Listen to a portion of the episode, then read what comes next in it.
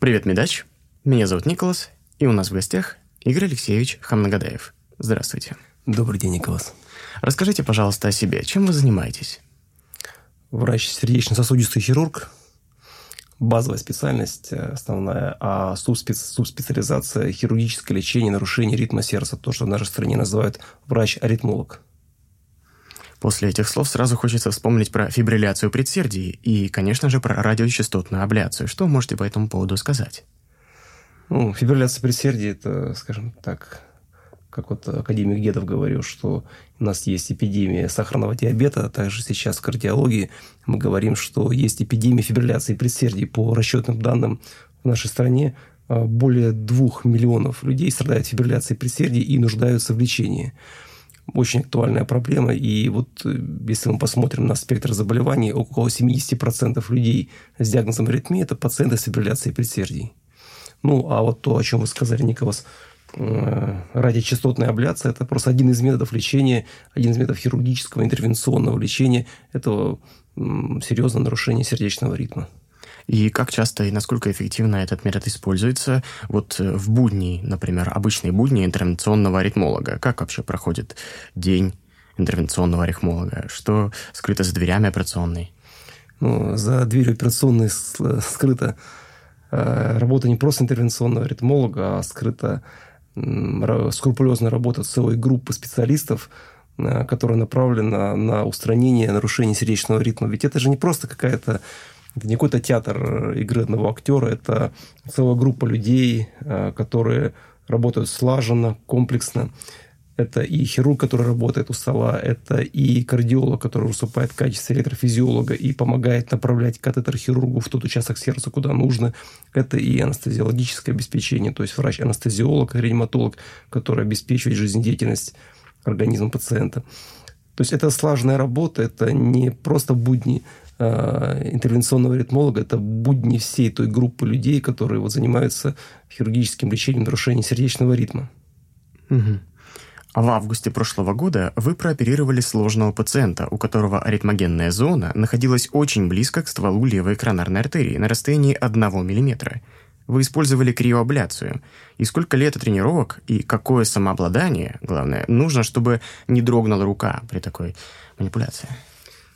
Знаете, Николас, а, вы, наверное, слышали такую поговорку, что в медицинском институте а, тяжело учиться первые 10 лет, потом привыкаешь. Конечно. И, по сути, вся наша жизнь – это непрерывное обучение, непрерывный процесс самосовершенствования. Это сегодня мы должны быть лучше, чем вчера, а завтра мы должны быть лучше, чем сегодня. Это непрерывный процесс.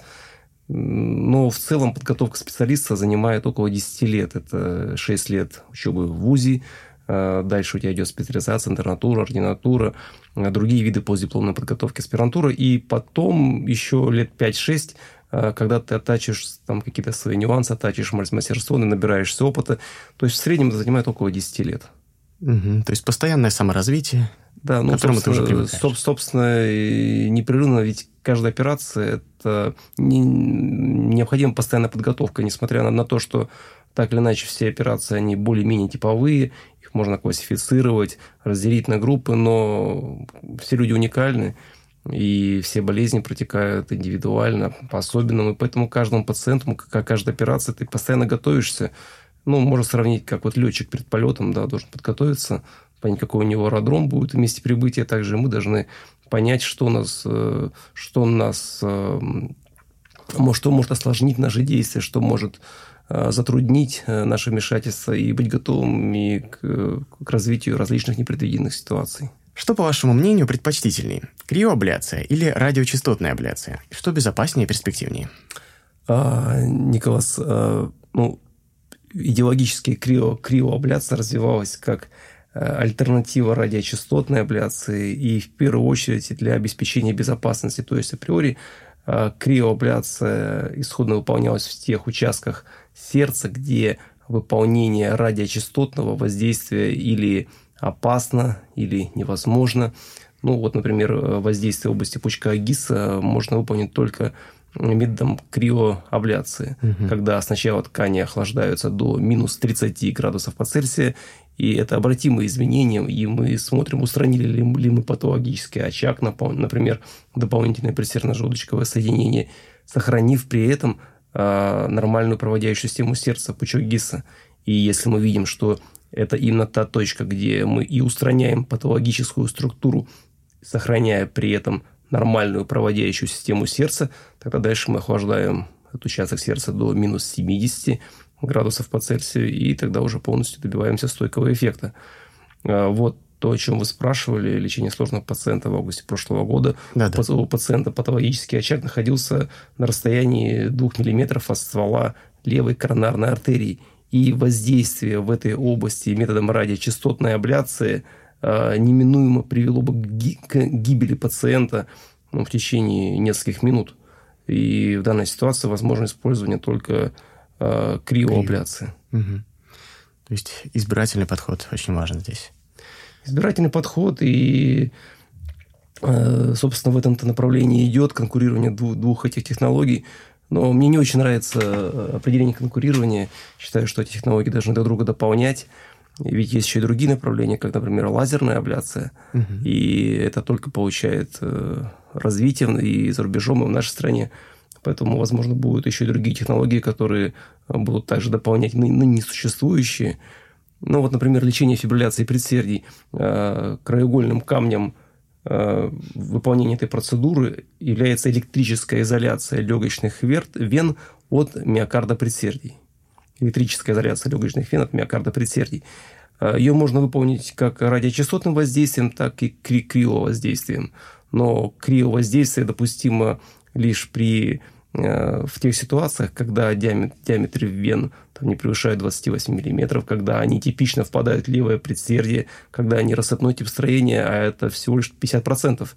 И получается, что мы эту технологию можем применить успешно, безопасно, ну, примерно в половине случаев.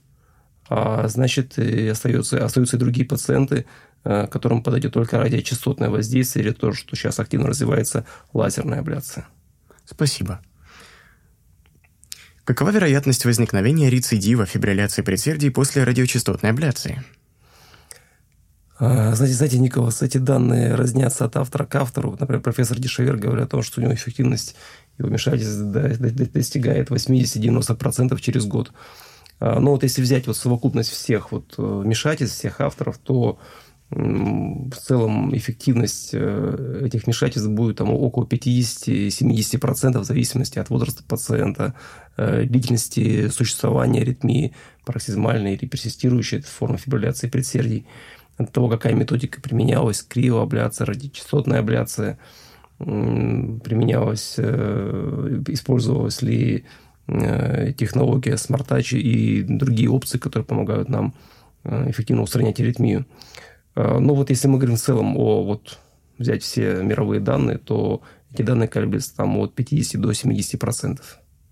То есть, ну, э, с с одной стороны, это кажется, что э, 50-70% эффективности это вроде бы мало, хочется 100%, но вот представьте, тут у нас в стране около 2 миллионов людей, страдающих фибрилляцией предсердий. То есть, грубо говоря, одному миллиону пациентов мы могли бы помочь. Э, Много это или мало, я не знаю. Наверное, много. Ну, это уже, это уже хоть что-то в условиях эпидемии. Вы сказали про технологию Smart Touch. Что вы можете сказать по поводу этого?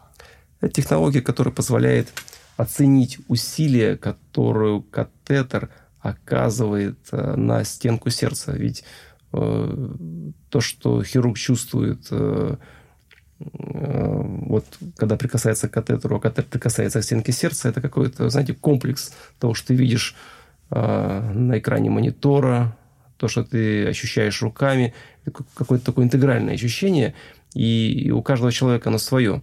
Кому-то кажется, что он довольно сейчас сильно на- нажал на стенку сердца, кому-то кажется, что да, вот вроде бы усилие это небольшое, а технология, которая позволяет на, кончик, на кончике катетера определить усилие, и оно выражается в граммах. Вот если там усилие, там, допустим, не превышает, не превышает 40 граммов, то мы говорим о том, что это и достаточно, но в то же время это и безопасно. А если усилие, хотя программа это сообщает во время воздействия, э, сообщает, что усилие уже превышает там, 60 граммов, то нужно немножко остановиться и снизить усилия, которые ты прикладываешь. Очень полезный метод, действительно. Позволяет оценить усилия. Что-то вроде эмулятора тактильных ощущений, наверное, да? А, больше, может быть, Николас, не столько эмулятора, сколько это попытка стандартизировать технологию. Угу. Ведь э, кто-то ощущает, я очень сейчас сильно давлю на стенку сердца, а кому-то кажется, нет, не очень сильно. А, но программа тебе говорит, сейчас 3 грамма, а вот сейчас 5, а вот сейчас 10, а сейчас уже 60. И э, хирург начинает соотносить э, свои действия mm-hmm. с тем, что вот выдает тебе система. Я не знаю, что есть хирурги, которые говорят, что, знаете, мне эти данные не нужны, но э, несмотря на то, что люди с разным опытом могут выполнять лечение этой аритмии, эта технология позволяет вот, э, в целом всех усреднить, и э, так или иначе все хирурги выполняют, используя эту технологию, э, вмешательство на одинаково высоком уровне. Ну да, наверное, удобнее, когда есть цифры, уже меньше субъективных данных есть, потому что действительно один думает одно, другой другое, а тут тебе цифры уже показали, все видно. Ну, вот, э, медицина же сейчас по-прежнему все-таки это искусство, к сожалению, да, хотелось бы, ну или, может быть, к счастью, э, хотелось бы как-то каких-то более объективных данных, ведь мы не вся можем пациенту сказать, что мы точно вот точно устраним патологию, да, мы знаем, что если, например, конечность ампутировать, она, скорее всего, снова не вырастет, да, а во, во всех других ситуациях мы, мы лишь говорим о вероятностях наступления благоприятного исхода, там, опираясь на какие-то данные, на предикторы. И чем больше вот этого математического, математических методов, чем больше методов прогнозирования будет интегрировано в медицину, э, в повседневную практику, тем э, больше мы уйдем от понятия искусства и больше перейдем в понятие наука. Угу. Отличное направление. Отличный вектор развития медицины, от искусства к науке. Я думаю, многие подписчики с нами согласятся. В мае этого года в Бостоне были представлены долгожданные результаты исследования Кабана. Свыше 2000 пациентов, 10 стран-участниц, в том числе и Россия, 4 года наблюдения. Одни пациенты перенесли катетерную абляцию. Для других была избрана тактика удержания синусового ритма или контроля частоты. Могли бы вы прокомментировать результаты исследования и их трактовку медицинским сообществом? 2204 пациента было включено в это исследование. Большая когорта пациентов. А, основной месседж, основной посыл, который вот мы можем получить из этого исследования, что а, применение радиочастотной абляции является эффективной и безопасной методикой лечения пациентов. А, примерно в 17% случаев, случаев мы отмечали ну не мы, исследователи, отмечали снижение частоты летальных исходов, снижение частоты госпитализации от э, различных сердечно-сосудистых заболеваний. И применение метода радиочастотной абляции позволяет в 47% случаев снизить вероятность развития фибрилляции предсердий в дальнейшем. Ну, то есть вот та пресловутая эффективность, о которой мы говорили, 4 года наблюдения, та эффективность, о которой мы говорили, 4 года наблюдения и примерно в половине случаев нам удается вылечить пациента. Нам кто-то говорит, это очень низкая эффективность, 50%. Э, ну, что за эффективность такая там? Давайте 80-90. Но в половине пациентов мы можем точно помочь. Вот, на мой взгляд, это очень важно понимать, что это пациенты, у которых больше не будет фибрилляции предсердий, у которых будет снижен риск развития инсультов, у которых не будет э, частых госпитализаций, у которых повысится качество жизни. Угу. То есть опять половина примерно. Да. Спасибо. Почти 30 лет назад исследования в Сент-Луисе, США, привели к появлению операции «Лабиринт», также именуемой операцией Кокс-Мейз по имени создателей.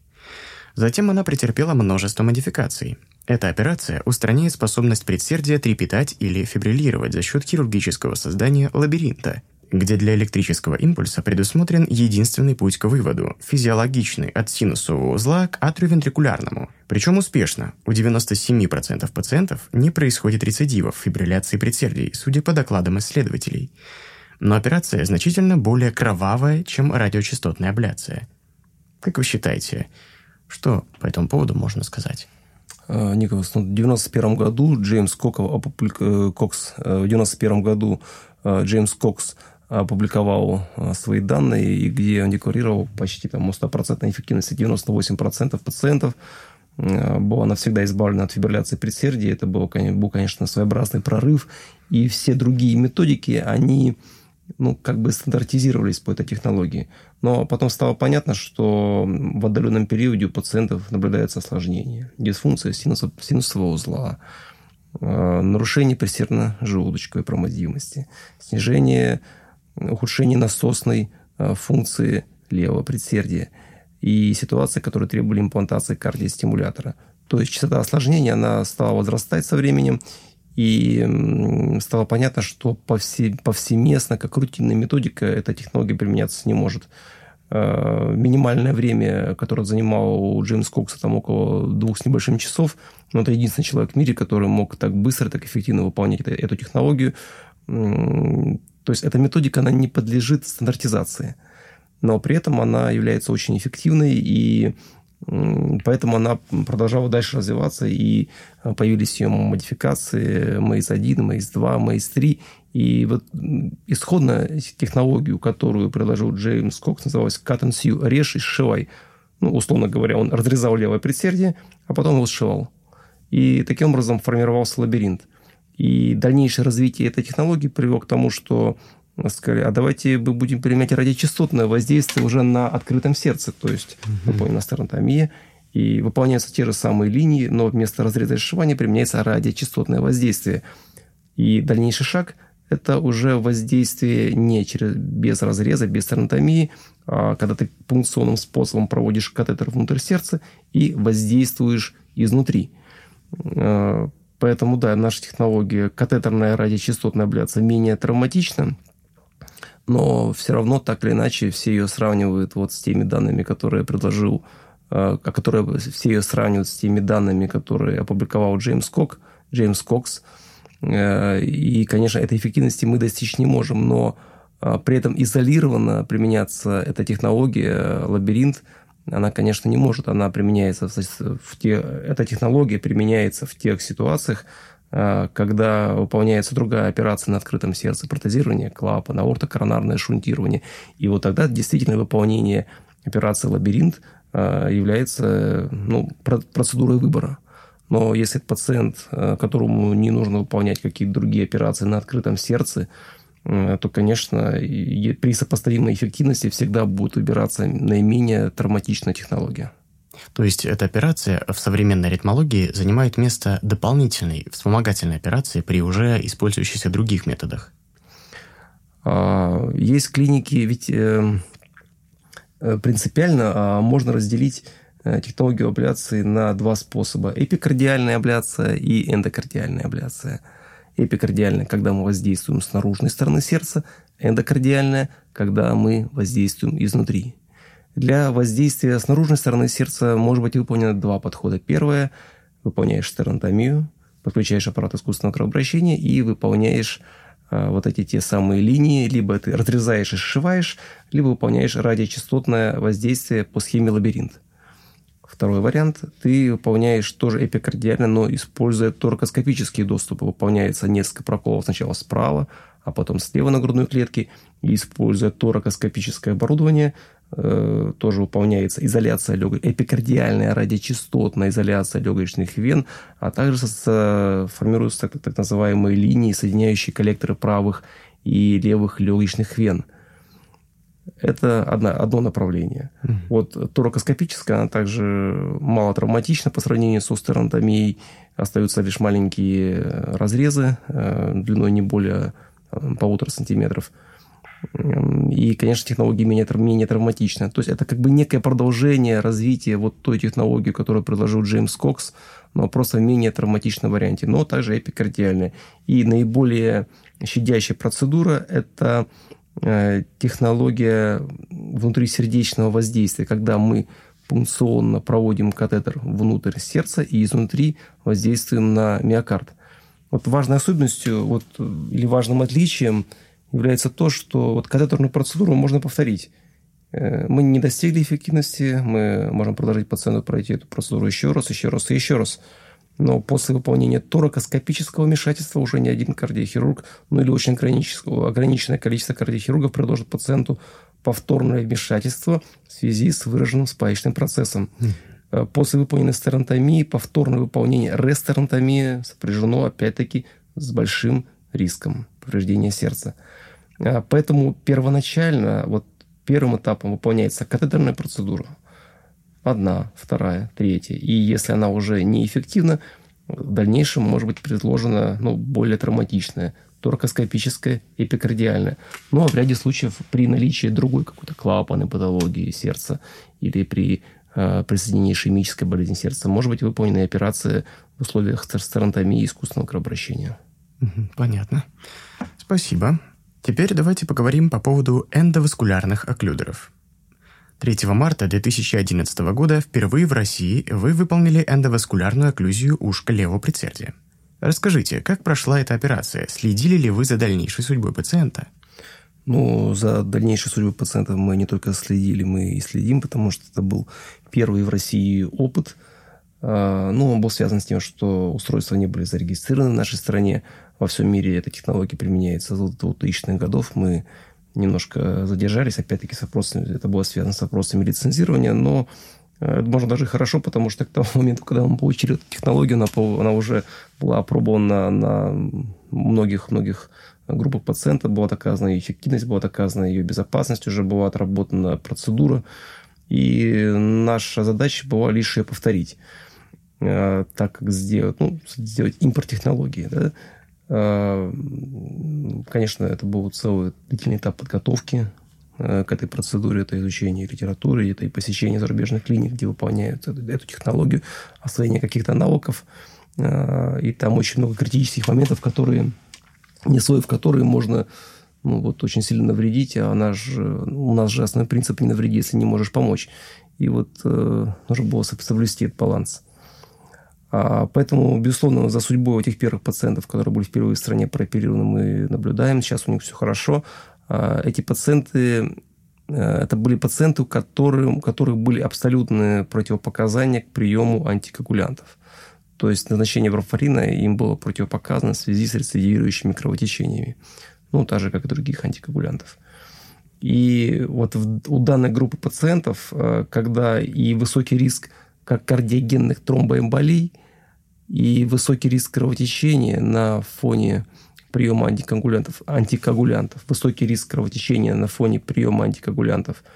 То есть пациенту и нужно принимать эти препараты, но и безопасно назначить их нельзя. И вот в данном случае э, перекрытие сообщений между ушком левого предсердия и левым предсердием позволяет ну, в 90% случаев устранить риск развития кардиогенных эмболий. Мы знаем, что в 90% случаев тромбы, тромбы образуются в ушке левого предсердия. Угу. А что изменилось с 2011 года в конструкции и в методике установки окклюдера, по вашему мнению? Э, с 2011 года у нас появилось множество э, устройств, которые, ну, так или иначе, чем-то между собой схожи, но выполняют одну и ту же функцию. Вот нам тогда был доступен только, только Cardia Plug, после этого появился Watch, Watchman, э, появился Occlutect и другие устройства. То есть сейчас может хирург выбрать, там, условно говоря, из восьми устройств, но все упирается, как правило, в цену этого устройства, и общая суммарная стоимость процедуры может достигать 600 тысяч.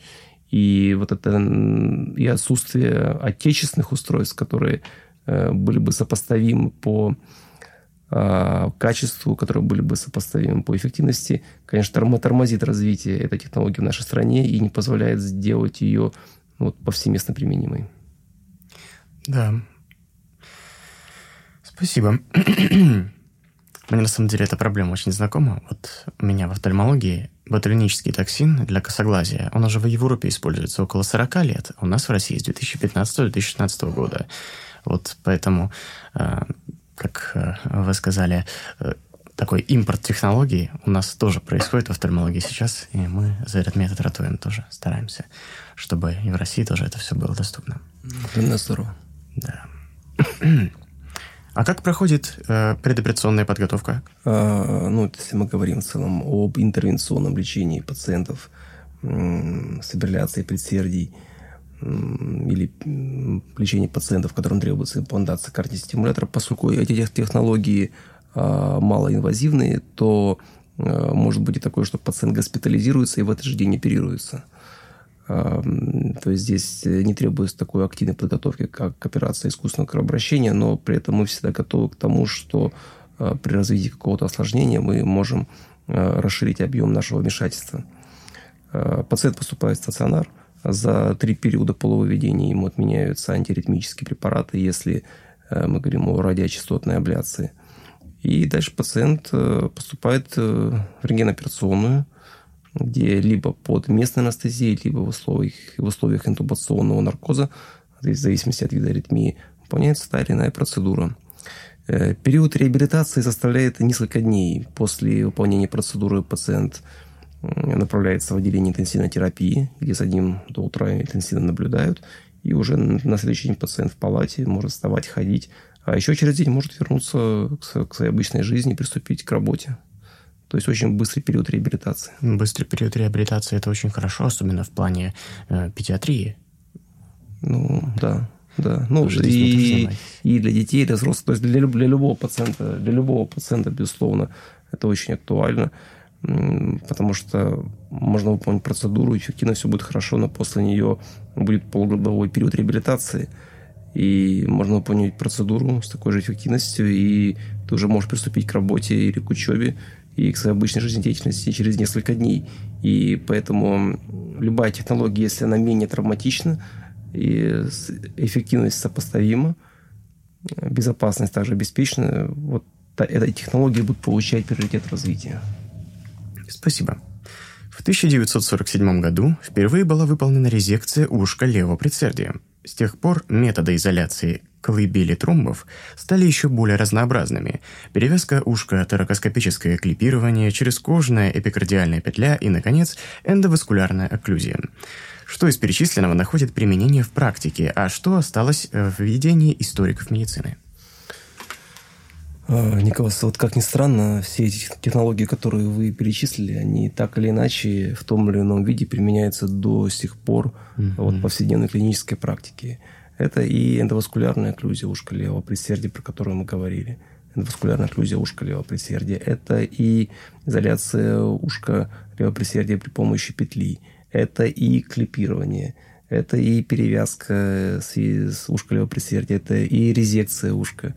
Это зависит от ситуации. Ну, вот, например, если человек выполняется операция аортокоронарное шунтирование, мы знаем, что у пациента есть фибрилляция предсердий, ему выполняется радиочастотная модификация операции по схеме лабиринт-3, и а дальше уже на усмотрение хирурга. Либо он ушко перевяжет, либо он его клипирует, э, либо он его резицирует и ушьет. А, как правило, это зависит от э, формы ушка, от э, варианта того, как оно взаимодействует с левым предсердием. Оно может быть выглядеть как и напоминать крыло, может напоминать небольшой пенек. И, конечно, все это влияет на выбор хирурга. Выполняется торакоскопическая изоляция легочных вен от миокарда предсердий. В этом случае чаще всего выполняется клипирование ушка левого предсердия. Некоторые хирурги выполняют хирургический шов.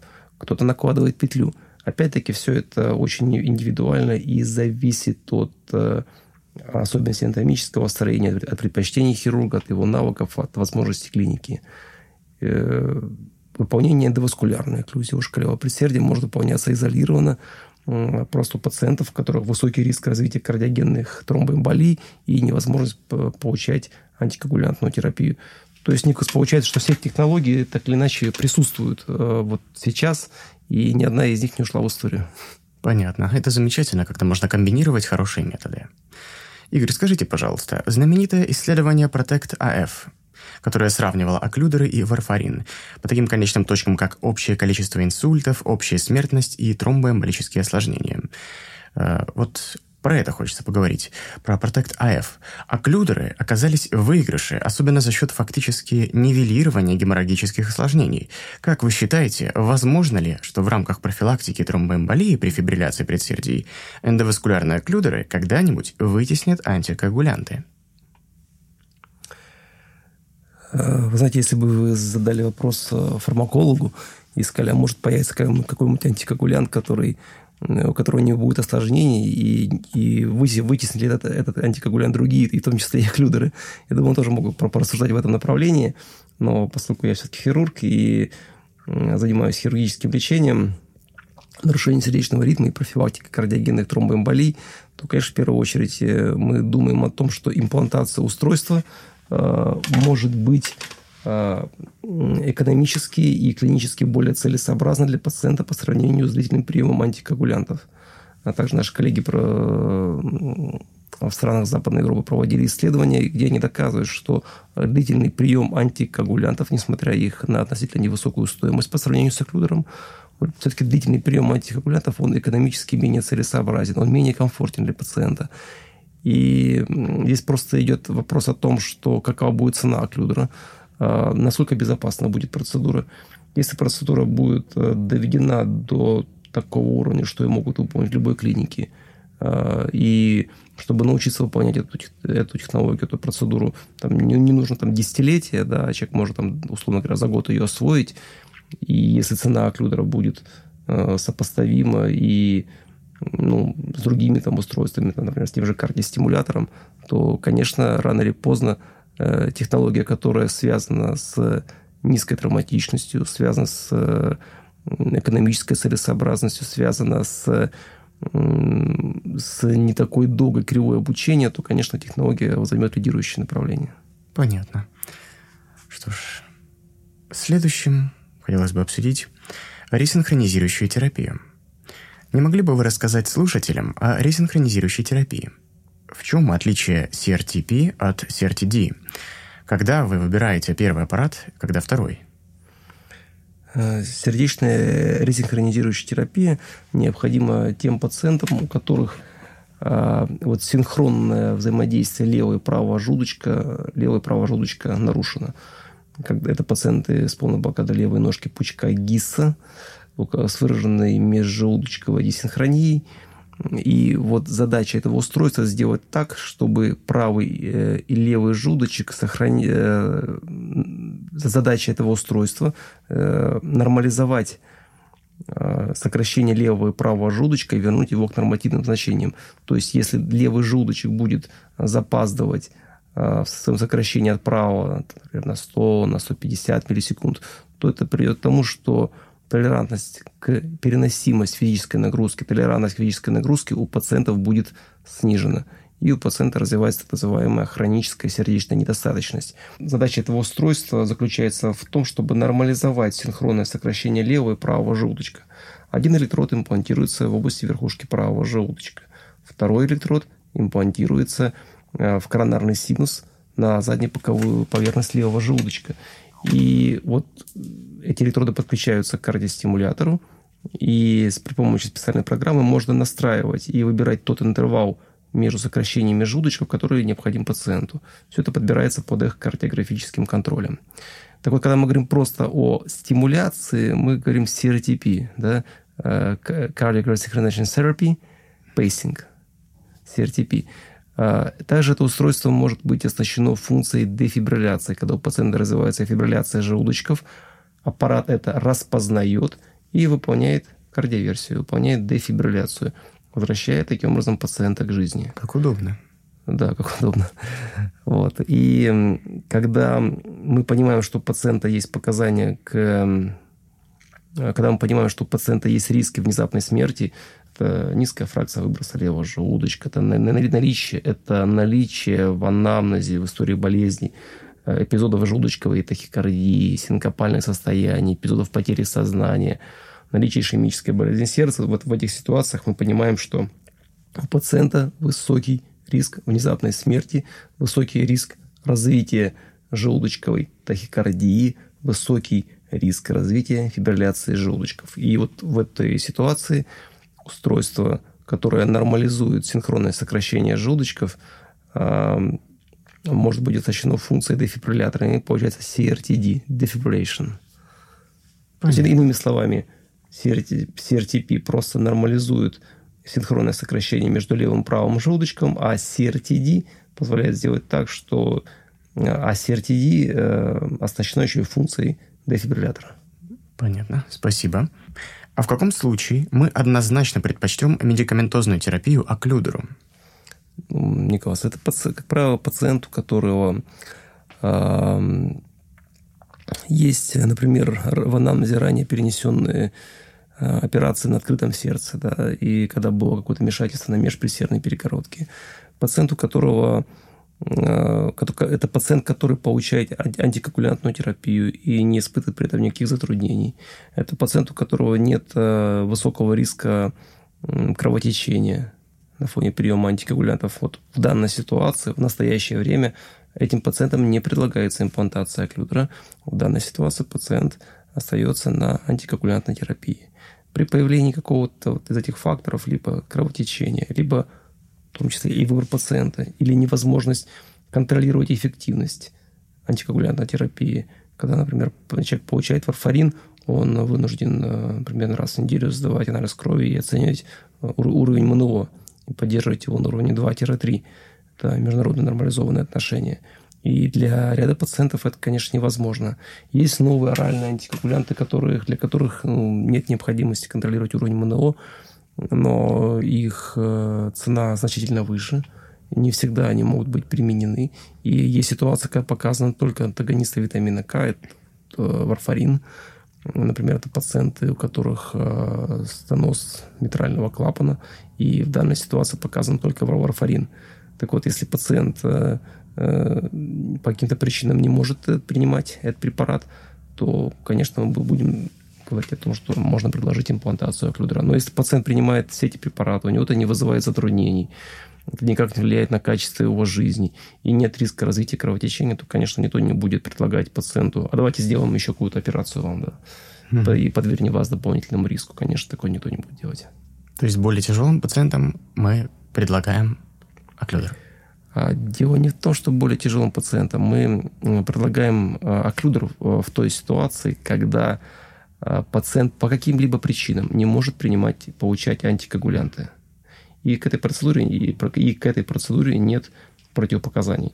Но одно из противопоказаний это может быть непереносимость рентген-контрастных средств. Mm-hmm. При имплантации оклюдера нам нужно вводить сосудистую систему, при имплантации оклюдера нам нужно вводить в сосудистую систему рентген-контрастные средства, и если у человека есть противопоказания к этому, то, конечно, эта процедура никогда не будет выполняться если у пациента нет противопоказаний к выполнению процедуры, если при этом сохраняется высокий риск кровотечений на фоне приема антикоагулянтов. То есть антикоагулянты нужны, но применять их нельзя. И процедуру можно выполнить безопасно, без осложнений, тогда мы эту процедуру предлагаем. Но если пациент может принимать анти антикоагулянты, и это никак не влияет ни на его качество жизни, никак не связано с риском развития кровотечений конкретно для этого пациента, у него не, не было никогда этих кровотечений – такому пациенту мы не предлагаем процедуру. Спасибо. А что вы скажете, Игорь, по поводу аппаратов-модуляторов сердечной сократимости, оптимайзеров? А, Николас, это очень интересное направление, а, которое совсем недавно опять, как импорт технологий, пришло в нашу страну. А, вот помните, мы с вами говорили о сердечной ресинхронизирующей терапии устройства CRTP. Да. Да, когда у пациента есть хроническая сердечная недостаточность, есть блокада левой ножки пучка ГИСы и на кардиограмме комплекс КОРС больше 130 миллисекунд. Но у таких э, пациентов около 30%. А есть еще пациенты, у которых нормальный комплекс КОРС, когда комплекс КОРС меньше 130 миллисекунд, когда нет выраженной десинхронии сокращения левого и правого желудочка, но при этом есть хроническая сердечная недостаточность. Ведь это очень огромное количество пациентов. Конечно. И как же им помочь? И вот поэтому придуманы вот такие устройства, которые активизируют насосную функцию сердца, которые э, делают так, чтобы сердце сокращалось максимально эффективно. Вот если записать кривое давление в левом желудочке, мы увидим, как первое производное внутрижелудочкового давления нормализуется и возвращается к привычным э, нормативным значениям. То есть это устройство, которое, по сути, имплантируется так же, как кардиостимулятор. В подключительной области выполняется разрез. Проводятся электроды правого отдела сердца, например, и там фиксируются. И устройство подает импульсы, но в период абсолютной рефрактерности, когда сердце, когда этот импульс не вызовет сокращение, как при имплантации кардиостимулятора, но заставит сердце сокращаться максимально эффективно. Это устройство интересно тем, что оно может подзаряжаться. Оно требует подзарядки, в отличие от обычного кардиостимулятора. Прикладывается специальное устройство, подзаряжать его нужно, подзаряжать его нужно один раз в неделю. И вот э, при помощи такой технологии можно добиться повышения эффективности и сокращения миокарда пациентов. То есть эта технология относительно недавно вошла да, в Россию? Да, да, сейчас пока она отрабатывается в рамках клинических испытаний. Пока, к сожалению, опять-таки, за стоимостью устройства она не повседневно не внедрена в обычную клиническую практику, как, например, имплантация кардиостимулятора. Но я думаю, это очень перспективное направление, которое получит развитие в нашей стране. То есть уже есть экспериментальные работы. Вот уже есть экспериментальные работы, которые показали, что оптимайзеры, э, что оптимайзеры приводят к увеличению фосфорилирования фосфоламбана, а это, в свою очередь, к увеличению уровня внутриклеточного кальция, а следовательно, к увеличению силы сокращений. Вот, то есть как электрический кардиотоник. Вот этот фосфоламбан – это белок, который отвечает за транспорт кальция из клетки, э, отвечает за транспорт Э, кальция из клетки. И, и эта технология направлена на то, чтобы сделать транспорт кальция максимально эффективным. И что, в свою очередь, приводит к тому, что сердце сокращается тоже максимально эффективно.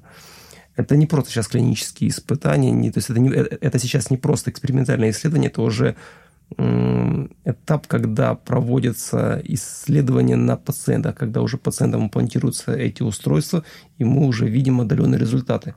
Но другое дело, что пока это пока не вошло в повседневную клиническую практику, это выполняется не в каждой клинике, не в каждом регионе, даже не во всех странах Западной Европы, это выполняется повсеместно. повсеместно. Пока это этап э, оценки эффективности э, при имплантации людям.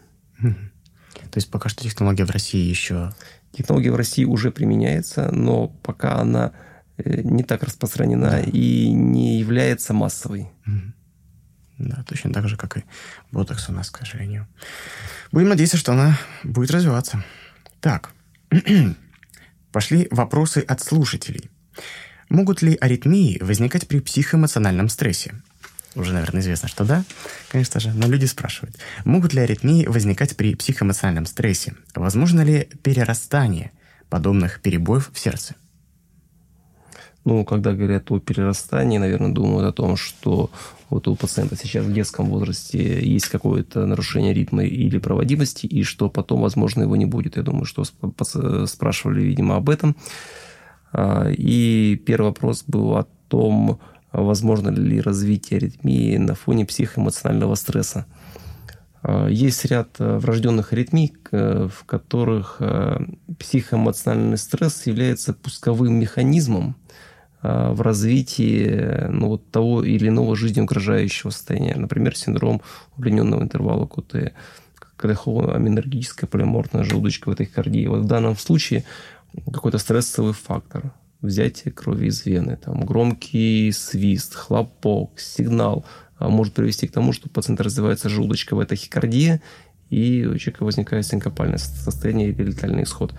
Но это, как правило, лишь в той ситуации, когда у пациента есть какая-либо врожденная патология, и психоэмоциональное перенапряжение приводит, а, и психоэмоциональное перенапряжение является пусковым фактором – механизмом запуска аритмии.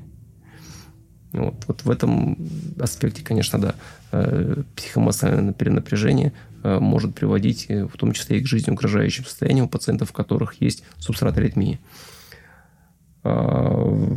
И второй очень важный вопрос, эм, ну, который задали слушатели, может ли перерасти аритмия.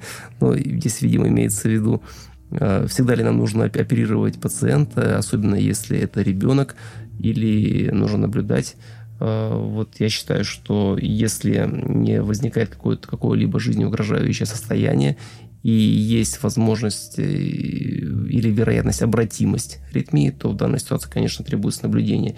Если мы понимаем, что уже у пациента предсердная желудочковая блокада третьей степени, пациент теряет сознание – то, конечно, в этой ситуации нужно оперироваться, имплантировать кардиостимулятор. Вот если мы говорим о том, что пациент, например, атриовентрикулярная блокада первой степени, нет э, синкопальных состояний, ну, конечно, этого пациента нужно наблюдать, и, возможно, э, с, со временем, возможно, в процессе развития этого пациента, ребенка, э, все нормализуется и придет в пределы нормативных значений. А как долго такому пациенту приходится наблюдаться? Ну, как правило, если уж пациент попадает в сферу наблюдения детского кардиолога, то он так и остается под наблюдением до того, как не выйдет, до, до того момента, как ему не исполнится 18 лет. Но дальше уже пациент передается врачам, которые занимаются взрослым населением, и там уже наблюдается, либо снимается наблюдение. Спасибо. Что бы вы, Игорь, посоветовали будущему интервенционному аритмологу? В какую ординатуру, например, идти? А, Николас, вот в настоящий момент э, для того, чтобы заниматься вот, хирургическим лечением нарушений сердечного ритма, необходима специализация в области сердечно-сосудистой хирургии. Но при этом это вот то, чем то, что пропагандирует, развивает в нашей стране академик Амиран Штайш Ревишвили, он говорит о том, что нужна отдельная специальность, интервенционный аритмолог, Э, которая бы в себе интегрировала часть навыков от сердечно-сосудистого хирурга, часть навыков от эндоваскулярного хирурга, часть навыков от кардиолога. В настоящий момент такой специальности нет. Она вот, ну, де-факто она есть, а вот де юра нет. И нет такой специальности интервенционная аритмология, нет специальности аритмолог. Поэтому в настоящее время э, лечением этих пациентов выполняется, выполняет э, сердечно-сосудистый хирург, который прошел потом дополнительную специализацию по лечению нарушений сердечного ритма. То есть изначально нужно быть в сердечно-сосудистой хирургии, сосудистой хирургии, но с навыками рентген-эндоваскулярной да, хирургии. Да, сердечно-сосудистой хирургии, потом дополнительная переподготовка по этим специальностям. Сначала должен получить базовое образование, фундаментальное образование, а потом ты же его углубляешь в то или иное направление. Вот. Понятно. Скажите, Игорь, каково ваше отношение к аспирантуре? Полезно ли вообще быть кандидатом медицинских наук?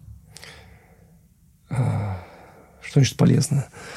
Если человек э, хочет заниматься наукой, если он хочет заниматься научной деятельностью, э, тогда, конечно, наверное, ему это необходимо, поскольку аспирантура и ученая степень кандидата медицинских наук это является просто этапом подготовки научных кадров. Ведь можно быть прекрасным врачом, не имея ученой степени и прекрасно оперировать, и просто само по себе наличие ученой степени кандидата или доктора медицинских наук совершенно не значит, что это является характеристикой врача как специалиста. И наоборот, отсутствие этой степени совершенно не говорит о том, что врач плохой. Часто может быть и наоборот. Э, я считаю, что если человек планирует заниматься научной деятельностью, если ему это интересно, вот тогда, конечно, нужно идти в аспирантуру, поскольку это этап подготовки научно- научно-педагогических кадров. А если человек ну, не планирует этим заниматься, ему гораздо больше импонирует клиническая работа, а, сугубо клиническая работа, то, конечно, в этом нет какого-то смысла, потому что просто наличие вот формально вот э, звания кандидата или доктора медицинских наук, и, и ты не занимаешься при этом научной деятельностью, ну, это просто немножко девальвирует, э, девальвирует э, э, это звание, потому что если ты... Вот что такое Николас, кандидат медицинских наук или доктор медицинских наук? Это человек, который может самостоятельно заниматься научными исследованиями, может их организовывать, может их проводить. Собственно, все. Это, это никак не связано с клинической деятельностью. Поэтому, если человек хочет заниматься наукой, то, конечно, ей нужно заниматься. А, а, аспир... аспирантура это как раз вот является этапом подготовки ученого. То есть как этап подготовки именно ученого. Если хочешь клиническую деятельность, можно и без этого. Ну, если человек хочет просто заниматься клинической работой, то как-то связано, собственно, с проведением исследований. Никак. Mm-hmm. Поэтому я считаю, что если человек хочет заниматься наукой, пожалуйста, пусть занимается. Если нет, то это не нужно. Если человек такой большой ученый, ну пусть он занимается наукой. То есть каждому свое. Кому-то наука, кому-то клиника. Ну, а кому-то и то, и другое. Угу. Ведь, э, например, кто-то говорит, нет, мне интересно работать врачом, но я хочу заниматься еще исследованиями, хочу заниматься наукой. И тогда, конечно, человеку это нужно. Но если человек просто хочет получить э, вот это ученое звание без э, дальнейших, вот, то есть ради каких-то карьерных там мыслей или э, ради того, чтобы продвинуться по карьере, по службе, и не хочет заниматься наукой, науч, и не хочет заниматься научной деятельностью, то, конечно, полностью девальвирует это направление. По поводу карьерных мыслей, расскажите, пожалуйста, насчет своего пути. Какой вы прошли?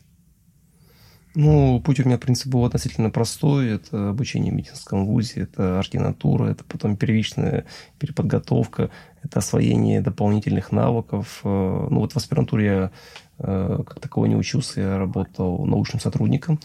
И в рамках своей научной деятельности э, по утвержденной теме в институте хирургии имени Александра Васильевича Вишневского и защищал свою кандидатскую диссертацию. Вот, э, ну, почему прошел? Я еще продолжаю свой путь. Он еще не завершен, надеюсь. Проходите, конечно, да. Ну что ж, на этом мы завершаем наше интервью. Тут написано, в принципе, уже больше ничего не написано. Вот. Да. Может быть, можем еще что-то обсудить. У нас еще целых полчаса есть. Можем какие-то инновационные методы обсудить еще, какие есть. Например, а комбинированные методы какие-нибудь лечения с другими науками, да? Вот мы с вами сегодня пытались как-то в перерыве затронуть э, метод использования фактора э, роста сосудов, который переносится к миокарду с помощью вирусных векторов. Генетическая терапия. Ну, вот одним из э, таких вот, э, как вы упомянули, гибридных методов – а, Николас, это когда происходит синтез а, различных направлений. Вот, очень понравился доклад а, Амиран Шатаевича Ревишвили на одном из европейских конгрессов. Он назвал All in One. Когда один э, специалист выполняет и торакоскопическую абляцию, и операцию лабиринт в условиях искусственного кровообращения, и может выполнить и эндоваскулярную деструкцию патологических очагов. То есть, когда нет некого перетягивания каната, когда вот сейчас как происходит, один специалист выполняет свою технологию, другой выполняет другую, третий выполняет третью. Каждый говорит, моя технология лучше, приходите ко мне. А когда будет вот та уникальная ситуация, которая говорит Амиран Шатаевич, когда э, специалист сможет выполнить и ту, и другую, и третью технологию, тогда он сможет выбрать, что этому пациенту я предложу технологию, эту пациенту я предложу. Эту технологию вот этому пациенту мы отправим. А этому пациенту не будем делать ничего, ему это хорошо. Вот именно вот это направление, это вот гибридный подход, когда ну, либо это какая-то группа, да, там, hard team, да, а, но оптимально, конечно, это был какой-то специалист, который может выполнить все, что может быть выполнено пациенту с данной патологией. Вот это, конечно, на мой взгляд, то направление, в которое мы движемся, и так или иначе придем. Спасибо. Спасибо. А что вы можете посоветовать студентам, которые хотят заниматься вашей специальностью? Студентам, которые хотят заниматься нашей специальностью, я хочу пожелать или порекомендовать э, успешно завершить обучение в медицинском вузе. Ну, а дальше, если они хотят этим заниматься, поступить в ординатуру по сердечно-сосудистой, поступить в ординатуру по сердечно-сосудистой хирургии, успешно ее пройти и дальше, если они поймут, что хирургическое лечение аритмии – это то направление, которым они хотели бы заниматься, дальше углублять свои знания, свои навыки в это направление. Спасибо большое, Игорь. Спасибо, Николас.